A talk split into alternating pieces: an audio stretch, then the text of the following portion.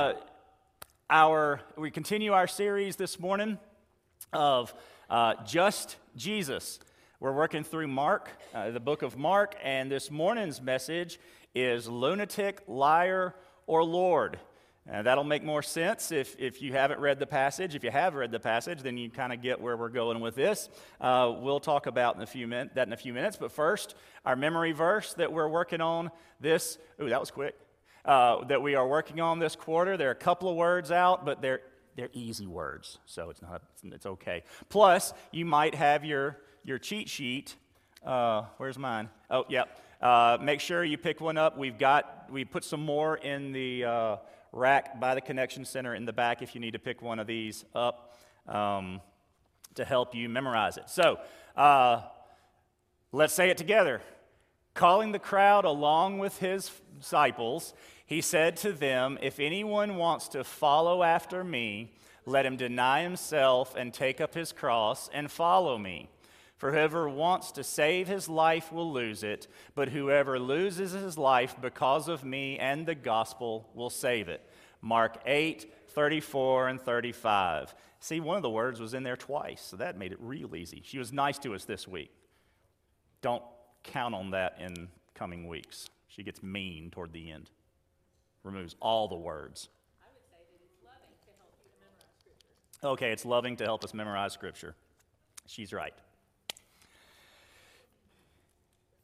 It's still mean, right? So, lunatic, liar, or Lord. That, that phrase is not original to me. Uh, as a matter of fact, a gentleman by the name of C.S. Lewis. You might be familiar with him. If you're not even not familiar with him, you're likely familiar with the Chronicles of Narnia, movies made, oh, 15, 20 years ago uh, from it, and then all sorts of things about it. That's who wrote it. Wrote a book called Mere Christianity. And mere doesn't mean uh, like it's not a big deal, it means the basics he, he gave these, these were actually radio lectures that he gave on BBC uh, radio in the 40s, I believe, early 40s. And um, later on, uh, they were written down, they were transcribed, so they were in book form. Lewis was a phenomenal believer. If you don't know his story, uh, I'm not going to get into it uh, today, but he was an atheist who who set out to disprove. Like, nah, it, it can't be that. Can't, Christianity can't be true. And he has chronicled his, his uh, journey from atheist to deist, meaning he believed in, or theist, he believed in God. Deist, he believed in some sort of creator God, something like what we have in, in, in Genesis, but then just stepped back, you know, didn't do anything after that. And, and gradual uh, progression to Jesus follower, believing in Jesus for salvation. And when I say lectures, you think of uh, an academ- academician, uh, a professor, and he was those things. I'm sure he could be incredibly dry if he wanted to be in his lectures, but when he presented the faith, he wasn't. It's incredibly, his turn of phrase, he's a British uh, gentleman, so he, has got these uh, phrases that y- you love. And that's where I learned of this lunatic, liar, or Lord uh, proposition. In, uh, in his book, Lewis wrote, look at me trying to read without my glasses. We all know by now that's not going to work. Ah, there it is. Lewis writes, said, then wrote, I'm trying here to prevent anyone saying the really foolish thing that people often say about him, about Jesus. I'm ready to accept Jesus as a great moral teacher, but I don't accept his claim to be God. Lewis says that is the one thing we must not say. A man who was merely a man and said the sort of things Jesus said would not be a great moral teacher. He would either be a lunatic on a level with the man who says he is a poached egg or else he would be the devil of hell. You must make your choice. Either this man was and is the Son of God, or else a madman or something worse. You can shut him up for a fool, you can spit at him and kill him as a demon, or you can fall at his feet and call him Lord and God. But let us not come with any patronizing nonsense about his being a great human teacher. He has not left that open to us. He did not intend to. Now, Lewis wasn't the first one to, to say uh, this. Similar statements from preachers and authors actually go back over 80 years, back into the 1800s, and, and you can find parts of that sort of statement even back into the 16 and 1500s and maybe even earlier. This is not new to Lewis. Lewis just said it in a way that was memorable and more recordable. He said it on that new device, the wireless, uh, the radio, uh, and it could get out to so many people. Ultimately, though, it goes back even further than, than the 1500s or the, the 300s. It goes back to the book of Mark. We see that this morning in the, uh, in the, the message, the, the context of Mark chapter 3, verses 20 through 30. We, we see this same offering of choice either this or this or this. You, you got to choose between the three. It's really the question every person must answer. And this morning, it's our big idea. Because he can't be written off as irrelevant or unimportant, every person must decide in his or her heart whether Jesus is lunatic, liar, or Lord. We can't just say, well, he was a good guy, he taught some nice things. Doesn't work. I think Lewis's proposition is correct. A, a, a, a good moral person wouldn't say he was the Son of God. A good moral person wouldn't fake if he was faking it, which he would have to be if he weren't the Son of God or working for the devil. He, if he would fake all of these miracles, all these things, that's not a good moral teacher. That's a, a lunatic or a liar. And that's what we see with Mark. Mark presents the same proposition. It's, it's why he put these stories together. Whether they happen in this exact order or not, that's why he groups them in what we have as a unit of Scripture, verses 20 through 30 of Mark chapter 3. Read it with me. If you don't have your own copy of God's Word, uh, underneath a, a chair in front of you, there should be somewhere a Bible that you can use. And if you don't even own one, take that one home with you. Keep it. That one's yours uh, with our uh, encouragement to read it. Mark chapter 3, verse 20. Jesus entered a house, and the crowd gathered again so that they were not even able to eat. When his family heard this, they set out to restrain him because they said, He's out of his mind. The scribes who had come down from Jerusalem said, He is possessed by, Ze- by Beelzebul, and he drives out demons by the ruler of the demons. So he, Jesus, summoned them and spoke to them in parables. How can Satan drive out Satan? If a kingdom is divided against itself, that kingdom cannot stand. If a house is divided against itself, that house cannot stand. And if Satan opposes himself and is divided, he cannot stand, but is finished. No one can enter a strong man's house and plunder his possessions unless he first ties up the strong man. Then he can plunder his house. Truly, I tell you, people will be forgiven for all sins and whatever blasphemies they utter. But whoever blasphemes against the Holy Spirit never has forgiveness, but is guilty of an eternal sin, because they were saying he has an unclean spirit. So we're presented with the, the three options here in this passage. The first option is that he is crazy. He's a lunatic. He's, as Lewis put it, on level of a man who thinks he's a poached egg he, he cannot think these things are true and be a sane person if they aren't true.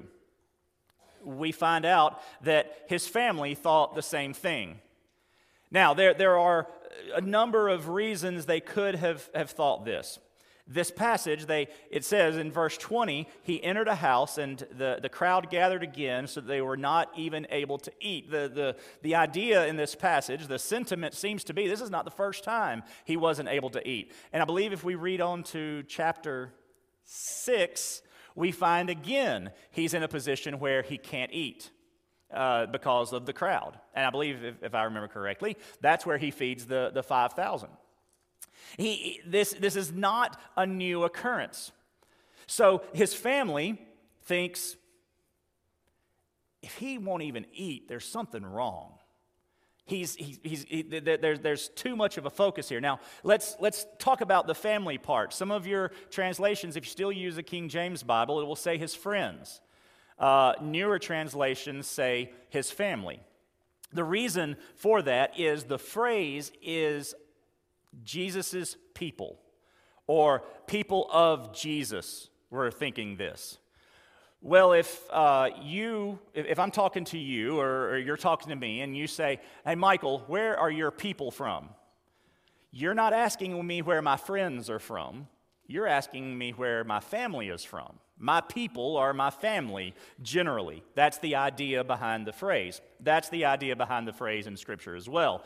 There have been debates and, and reasons for translating it friends because we have the dilemma of Mary. Mary shows up in verse 31. So uh, we know that because of the way Mark writes things a lot, he he makes a sandwich with his narrative. He introduces something, he talks about some other things, and then he finishes the story he started. So when he starts the story of people of Jesus, Jesus' people having this concern, and then in verse 31 says, and then his brothers and mother show up, we connect those two things. So that's why we know that it's his family that he's talking about the phrase and then the connection.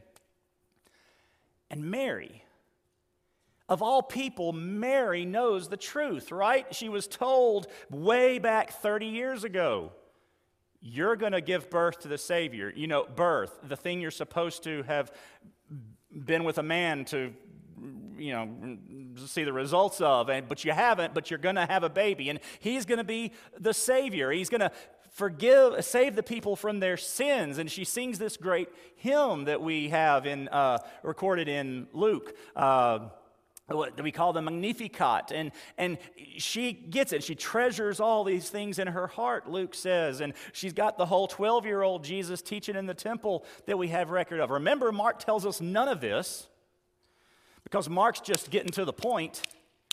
Mark does not care about our feelings. Mark doesn't care that we're going, well, wait a minute, but what about? He said, this is it. This is the truth. This is the pill you got to swallow. Mary at this point does not believe. How could she not believe knowing all that? The same way the disciples for three years will spend time with Jesus and never understand that he was going to die on the cross. When he dies on the cross, they're like, What happened? We weren't expecting that. Yet the gospel tells, Gospels tell us they were told over and over, and they didn't get it. The same way that the scribes, the Pharisees, the Sanhedrin, with all of the miracles, they ascribe it to Satan, a demon.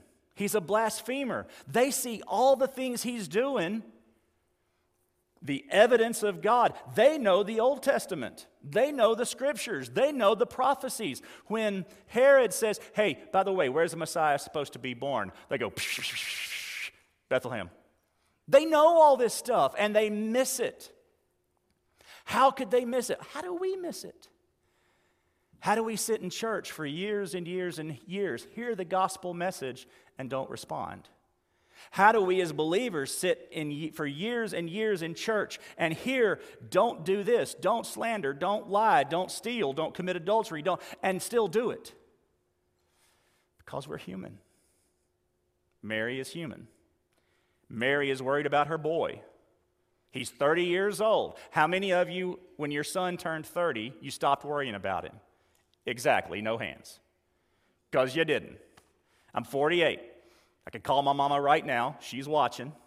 Hey, you still worried about me? Yep. Because when I had my little gallstone thing, my, my, the, all that business, and I was losing weight, she could tell, watching every week, he's losing weight, he's sick, he's, she's worried. Mary's worried. He's not eating. He's got these crowds following him. He's doing these miracles. We know, again, Mark doesn't tell us all this, but we know from other passages, she understood who Jesus was to some extent. She's the one that said, Go get Jesus when they ran out of wine. Do whatever he tells you. She knew these things. Mark's not interested in letting us know that. What Mark is interested in letting us know is that with everything she knew, she still didn't believe. She was not a follower. How do we know? For sure, because Jesus entered a house and the crowd gathered again so that they were not even able to eat. His followers were there. His brothers and his mother weren't. They weren't, fo- weren't followers yet. They will be. That's the beauty of this passage. That's the beauty of the promise at the end. They were confused. We'll see that the scribes weren't. All right, so there's a little background for you. They thought he was crazy. He was beside himself. He's out of his mind, is what Scripture says. He wouldn't eat. He was too devoted to his mission. Has any believer ever been told, well, you're getting a little nutty with your, your, your evangelism? You know, you're, you're really just a little too Christian right now. Everybody, anybody ever been told that? The answer is yes. He was, he was too driven to minister. I can't eat. I'm not going to sleep. I'm going to. What does he tell the, uh, again, a different gospel? What does he tell the disciples when they say, uh, Where did you get food? Or the, he said, he, they come back and they go off to get food. He talks to the Samaritan woman and they say, uh, Wait, did you already eat? And he said, My food is to do the will of the Father. That's what sustains him, not sleep. He gets up early to pray, he stays up late to heal. He doesn't eat. He's too zealous. He's too over the top. He's too into it. And his family is worried. Even Mary, Jesus, son, I know. Can you hear a mama saying this?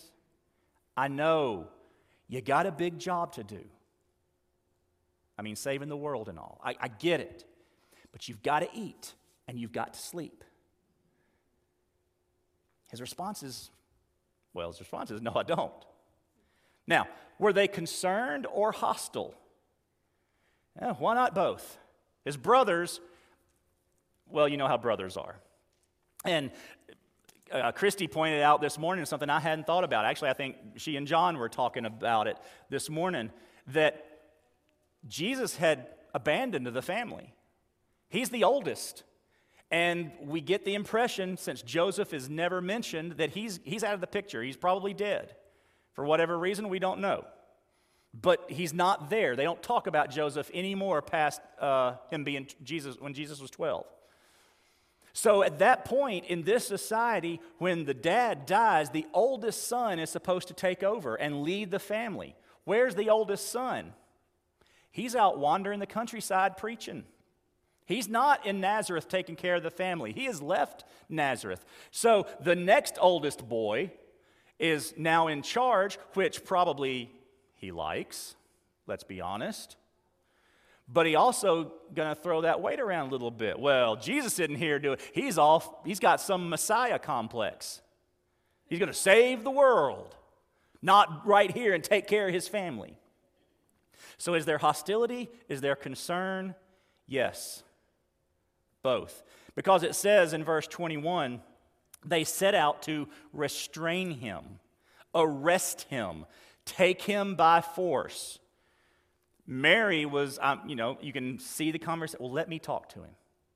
I will talk to him. I'll get him. He'll listen to me. And big brother, whichever one came next, or next little brother, well, I'll get him. We'll, we'll grab him and we'll take him. And I'll show big brother. I'm not going to try to grab my big brother. He is still my big brother, like in years and size. He could take me. So I'm not going to do that. They were going to. They're unbelievers. We know that because of the way Mark has grouped them. This group, Then we're going to talk about the scribes. And then we're going to talk, Jesus is going to answer both of them. And he's really going to answer the family part in verse 31 that we're not covering this morning, but I might mention it. You'll just have to wait and see. They're outside the disciples, they're not in the crowd in the house. And, and Mark, as I said, he, he begins the narrative and finishes the narrative and puts stuff in here. Verse 20 and 21, verses 20 and 21, they heard off in Nazareth. Jesus is in, in Galilee, this region up along the, you got the Sea of Galilee here, and, and then the region of Galilee, and Capernaum is over here on the uh, edge of the Sea of Galilee, and Nazareth is up here, still in Galilee, but not far, probably 10 miles. So they've heard, and they start their journey from Nazareth to Capernaum to come seize, arrest, take hold of Jesus. And they showed up in verse 31 not to follow him, but to take him away. Not to take up their cross, but to take away Jesus. That's the picture we see, regardless of whether verse 20 is, uh, verse 21 is his family or not. In verse 31, they're not showing up to follow, they're showing up to take him away. Now,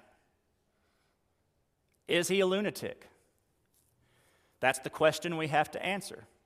Is were his brothers and his mother and any other family members were they right?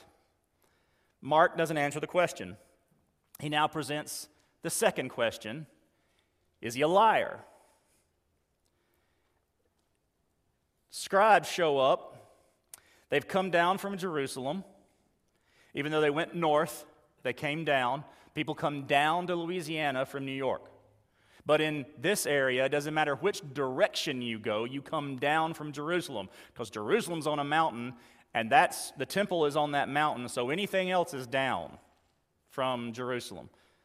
They come down from Jerusalem because the reputation of Jesus has spread to Jerusalem and it wasn't well received. Now remember, Jerusalem is about 50 miles south. And we don't know what time frame has occurred here. We don't know where uh, we are in the timeline. Jesus has been teaching how long? We don't know. But we do know it's already gotten back to Jerusalem. And they are not happy to hear about it. One, one scholar said that what they were doing was they were sending emissaries, they were seeing, sending scouts out to see if Capernaum was an apostate city. Had they rejected the faith of Judaism, and are we going to have to have an intervention?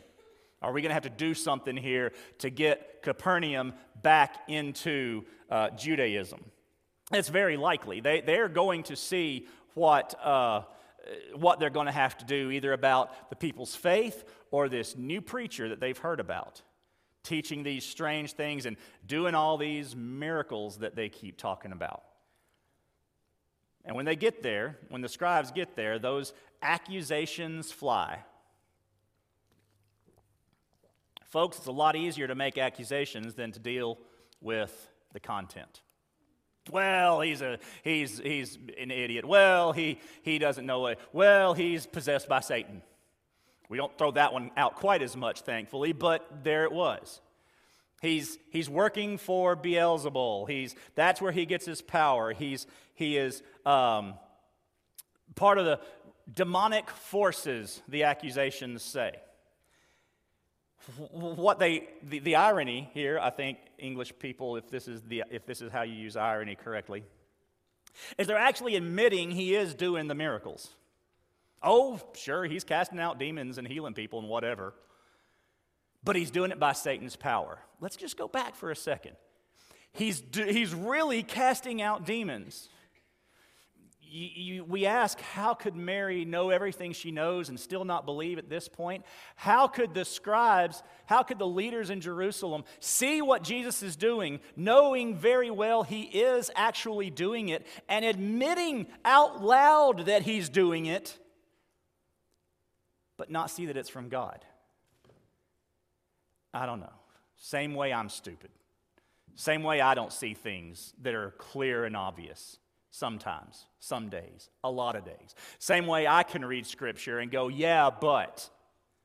because I don't want to do what it says do, or I want to do what it says don't do, because I read it and go, but but you don't understand this time. You don't understand how I feel. You don't understand what I'm going through, etc., etc., etc. And that's what they do. They acknowledge he's doing the work, but they give credit where credit isn't due. He is uh, possessed by Beelzebul, so he is not even he's he, basically they're saying oh I, we agree with the family here. They didn't know the family thought this but mark does. Mark's saying they agree with the family. He's not just crazy. He's possessed and then all these good, thi- good things he's doing yeah like it's good to cast out demons. Morons. Yeah it's good to cast out. But anyway he's doing these good things but it's only because he's got power from the prince of demons from satan himself.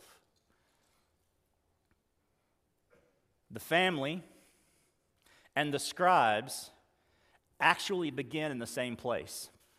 They both begin at unbelief. They come to different conclusions. The family comes to the conclusion our boy needs help, and we've got to go help him. They are confused, concerned, but confused. The scribes, he doesn't need help. As a matter of fact, is it going to be too long before they start talking about killing Jesus? Hmm? They already did. That's right. Oh, yeah, beginning of chapter 3. I think. Yeah, beginning of chapter 3. They begin to figure out ways to kill him. And then, they, then the scribes show up from Jerusalem. So they're not thinking about becoming a follower, clearly. They've got other intentions.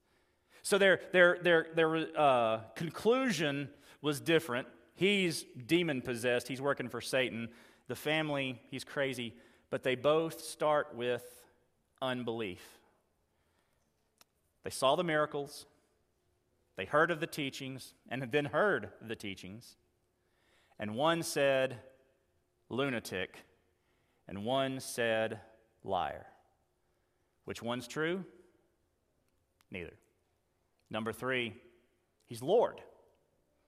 He's Lord. And he doesn't just come out and say it, because Jesus, he, he begins by coming out and saying it, and Mark shows this progression maybe even better than the other gospel writers. He starts off saying it clearly.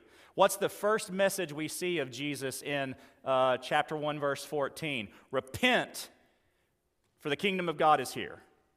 It's a very clear message. Well, the more the people reject him, the more he speaks in parables.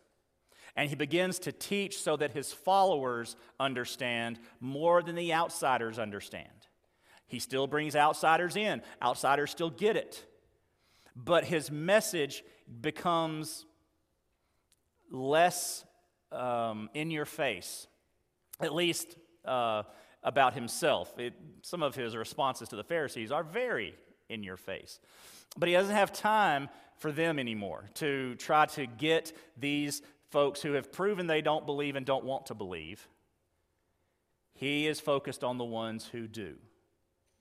And he says, not lunatic, not liar, but Lord. And he doesn't even answer the lunatic question. He answers them in verse 31, or rather, uh, verse 33, I guess, is where he says it. Yeah. He doesn't answer the lunatic. He just answers, You know what? You're telling me my family's here? I'm telling you, my family's already here. My, my family are the ones that, that follow me. It doesn't mean that they're not my brothers, doesn't mean she's not my mother. But Jesus, the relationship with Jesus, comes before the relationship with family. Praise God if the entire family is on board with following Jesus and taking up his cross, as our memory verse says. But if they're not, then it's the family that gets left behind, not Jesus. This is my family, he's going to say. Uh, But that's not today's message. He teaches in parable, says, Yes, it's Lord, but let me, let me tell you why it's obviously, I'm obviously not a liar.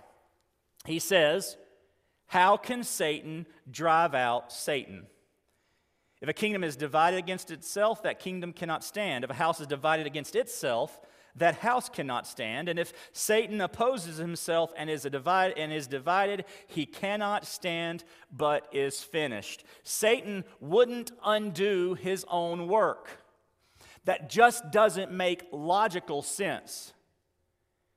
In, in, a, in a war, in a battle, if you take up, if, if you defeat your enemy to a certain extent and you uh, take over the land, you're not going to, by choice, for no reason, give up that land. Yes, there are strategic retreats, but you're retreating.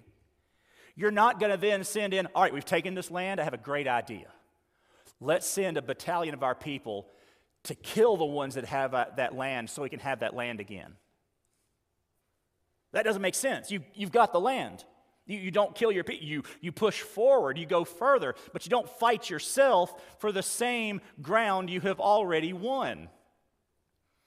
Jesus says a kingdom fighting itself will lose. He uses a war analogy, which they all would have gotten, would have all understood at that time. Well, yeah, that makes sense. You, like, uh, uh, if, a, if a kingdom is winning ground, the king doesn't send his army to fight his own army to maintain that ground or to take that ground back from himself. That absolutely doesn't make sense.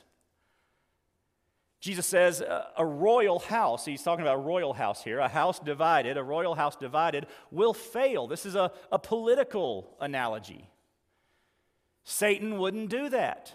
Satan wouldn't uh, take and, and, and kill his kid, his kids, if they were following him. He wouldn't, this, no, Jesus said, y'all, y'all come at me with this, this answer, this idea, but it just doesn't make sense. It, let's just go back to C.S. Lewis. If we come to Jesus with this idea that he's some nice guy that taught some good things occasionally, Lewis is saying it doesn't make sense. You've got to come down to one of these three. He's either crazy because he thinks he's God, or he's a liar. He didn't do these things that he said he did. Or, in the case of the scribes here, he did them by the power of Satan. Of course, like I said earlier, they were right. Right that he did it, and they were also right that Satan wouldn't do his own stuff. But they just didn't realize what they were saying. They didn't realize that they were saying Satan was losing. Right? He's casting out demons. We know he's casting out demons. Therefore, Satan's losing. But what they were saying was Satan's losing because of Satan, not because of God. They, they knew Satan was losing, but because it was Jesus, they couldn't give him credit, give God credit. And while he is losing, now this isn't the scribes, this is us. We read this passage and we see, and with the next passage we hear from Jesus, Satan is losing, but he's not gone. Satan's losing, but he hasn't lost all his power. By what Jesus says in verse 26, if Satan opposes himself and is divided, he cannot stand but is finished. Satan's not finished, is he? Because Jesus is still casting out demons. All right, so, so, so put on your, your, your, your thinking brain, your, your, your logic brain here for just a second, and think through this. If Jesus is, if demons are being cast out, if it were by the power of Satan, Satan wouldn't have any power anymore. That's what Jesus is saying. If he were doing this, he'd be finished. The kingdom can't uh, survive. A kingdom will fail if it's fighting against itself. A house will fail if it's fighting against itself. Satan doing these things to himself, and Satan would be, would be Satan finished. And yet you still see demon possessed people, right? That's, that's what he's asking the scribes. He's not finished, is he? So your logic's bad there, number one.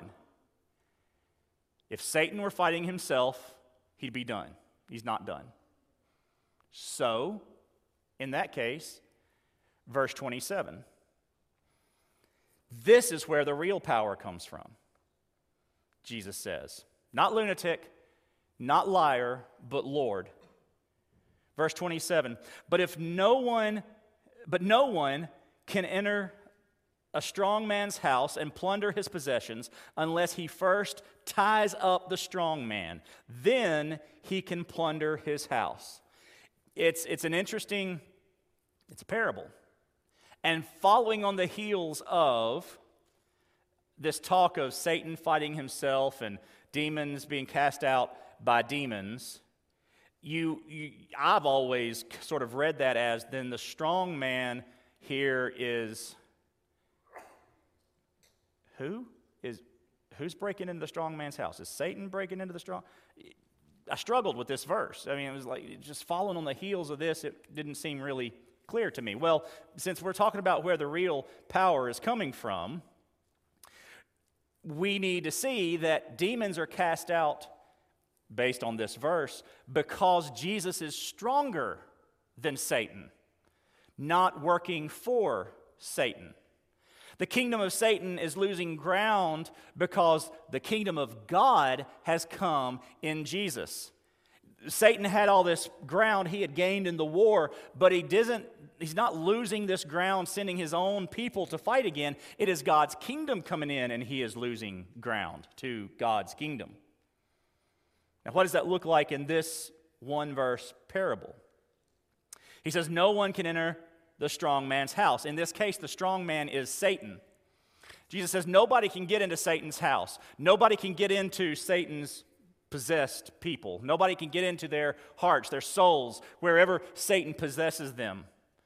No one can do that, uh, can come into Satan's world bigger than just the people. We're told that this, the world, is Satan's domain. He's the prince of, of uh, empowers prince of the powers of the air. This is what he controls within God's control. This is where his realm is. This is where, where he is doing his battle. And no one can come into the strong man, Satan's house, the world. No one being Jesus, because Jesus didn't mean no one. Remember, there's a condition to it unless he is stronger. Jesus is no one. Now, that's a wonderful clip to take out of context sometime this week. I was at the church and Jesus, and, and Michael said Jesus was no one. Hold on. In our parable, Jesus is no one. Jesus saying, no, nobody can, right? Jesus can. He says, I can. I'm the no one that can do this.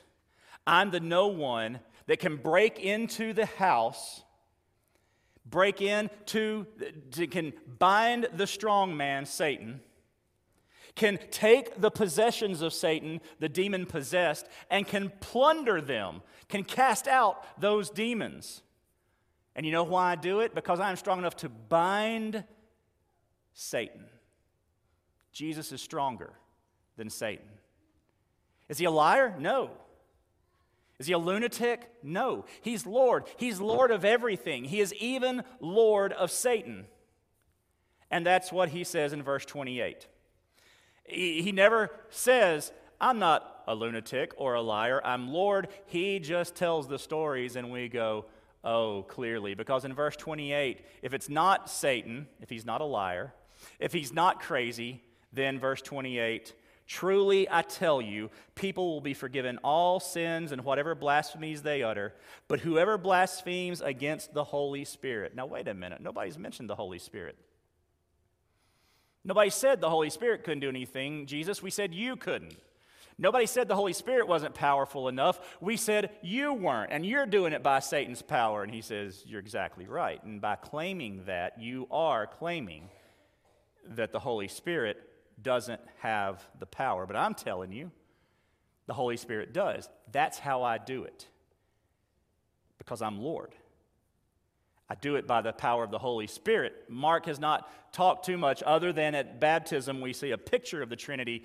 Mark doesn't hasn't tried to spell it out and won't to any great degree. But what we know is that Jesus doesn't just have the Holy Spirit, he is the third the second person of the Trinity.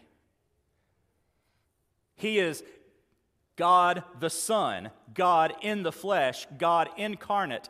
And the scribes come and say, Well, the work you're doing is Satan. It is Satan's work and Satan's power. And he says, To do that is to reject me. If you ascribe what the Holy Spirit is doing, then you are rejecting Jesus. Here's what that looks like only the Holy Spirit can draw the sinner to salvation. No one who has trusted Jesus as Savior has ever done so on their own volition, by their own power.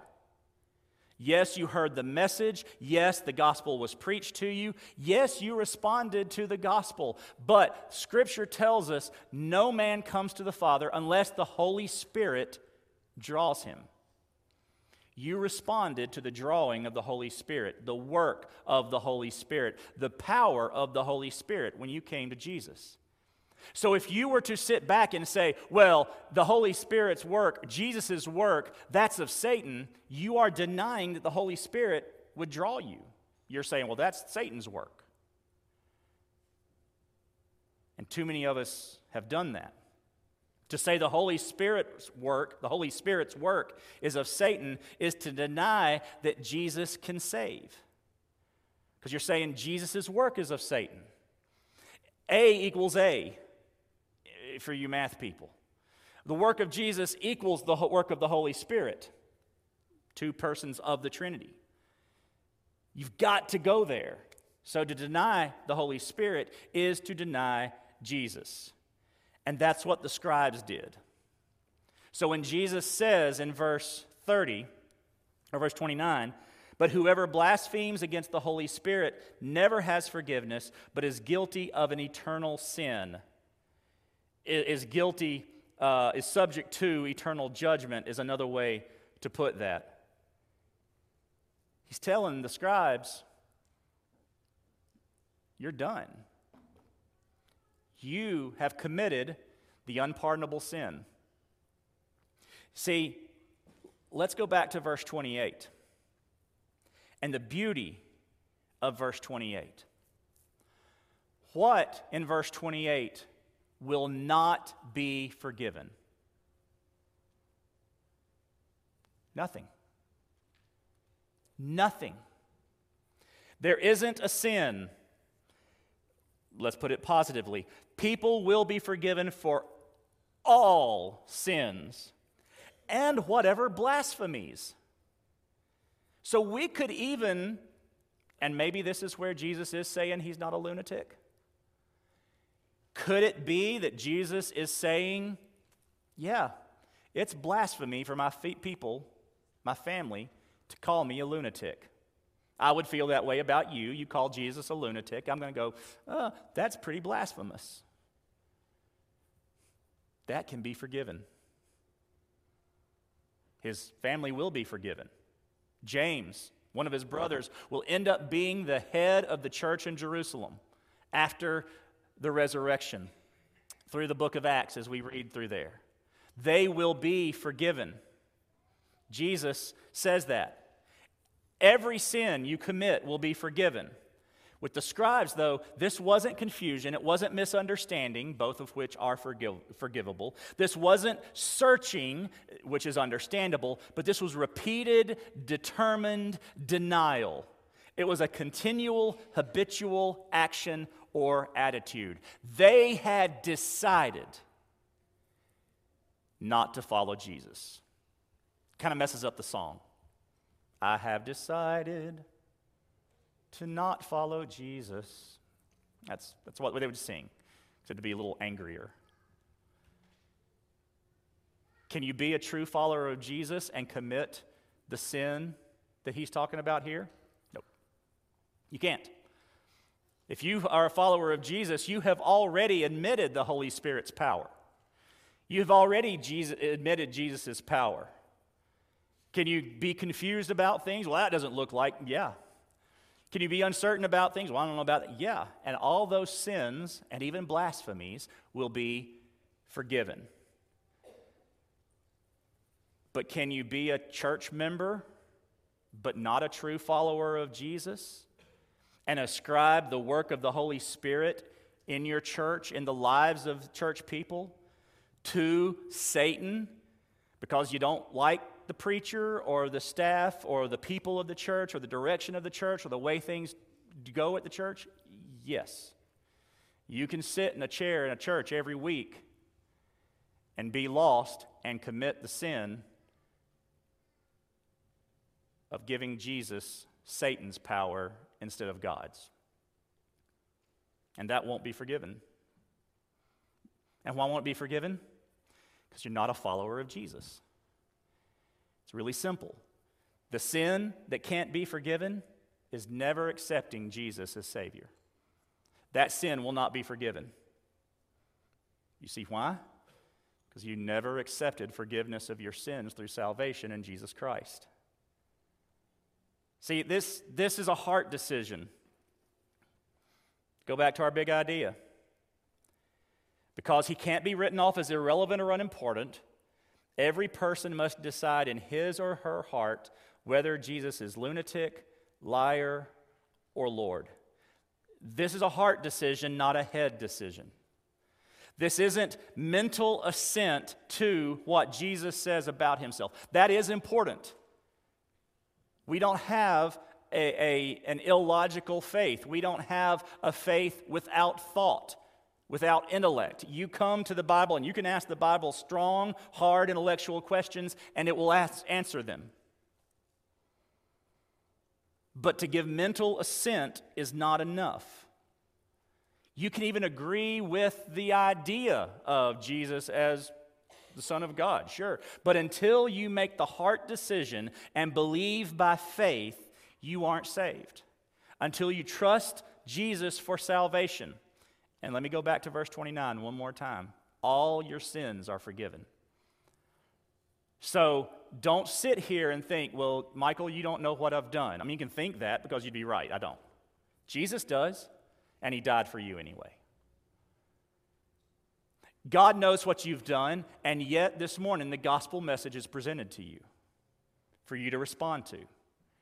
The question is, what is your response? Is your response, well, that just sounds like more, I don't know, carnival, circus, give my heart to Jesus. That just, that doesn't sound right.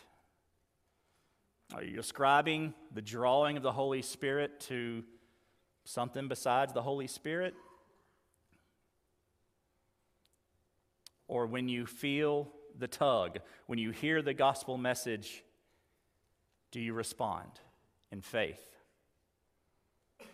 When you feel the leading of sal- to salvation and you resist, you are denying the work of the Holy Spirit in your life. But when you hear, maybe you have heard, or maybe you're hearing again, for the first time the message of Jesus and you want to respond. If you don't respond today, you are still making a decision.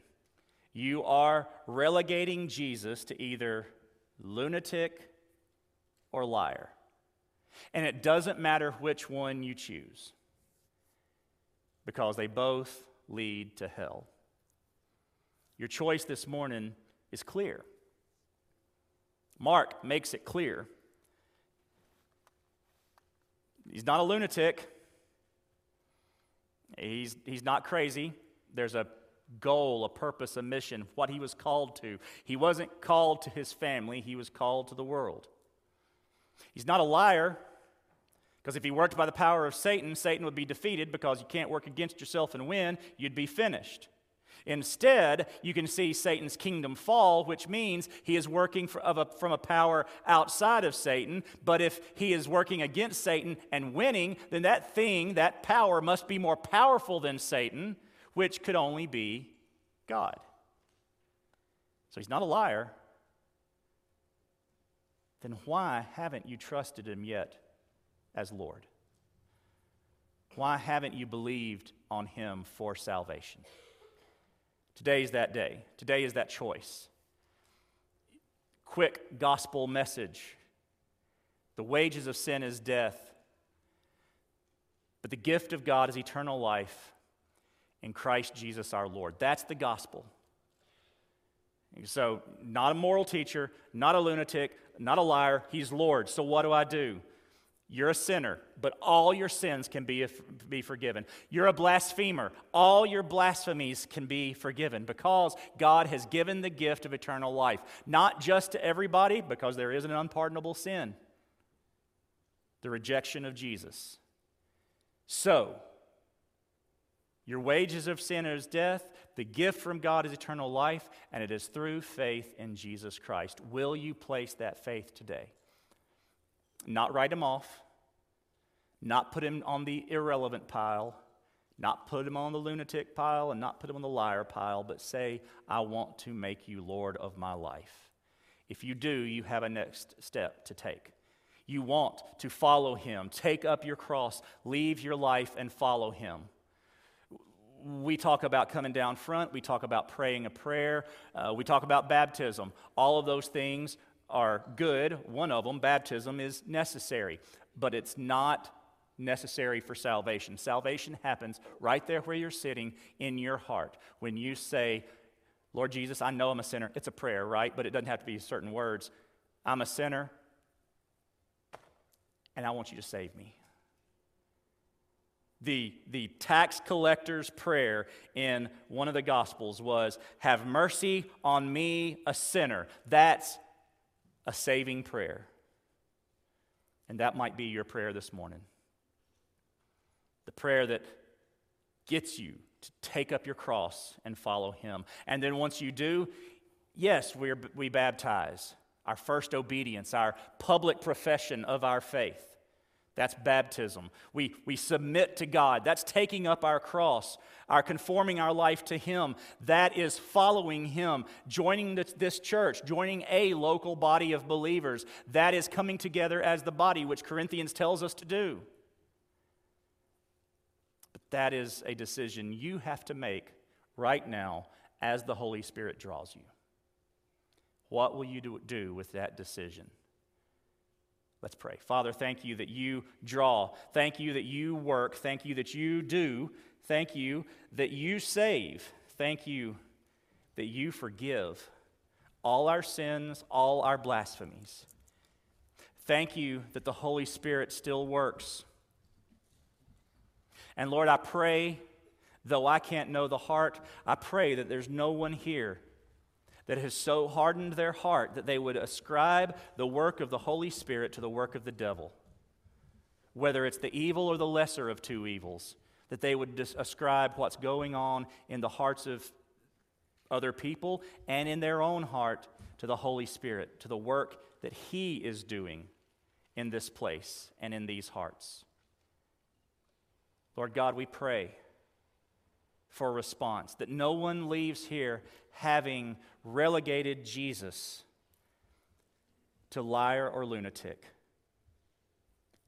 Even if they say, Well, I don't want to be that harsh, doesn't matter. The end result of hell is the same. Lord, may we see people respond in faith and make Jesus Lord. He's already Lord. But Lord, may we see people make him Lord of their lives follow him, and believe on him for salvation. We pray for a work of your Holy Spirit this morning throughout this place. In Jesus' name, amen. I'll be down here to my front, uh, to my right on the front. Chelsea will be here to my left. Two of our deacons, one of our deacons, Lee, uh, will be in the back. Um, Justin's upstairs this morning, so he won't make it. If you would like to pray with somebody, like for someone to pray with you, if you'd like to share a decision, or if you'd like to come up here and just give something to the Lord right here, make an altar out of this stage, feel free to do it. As we stand, worship, and sing, share with us what the Lord is doing in your life. Do business with Him as we sing today.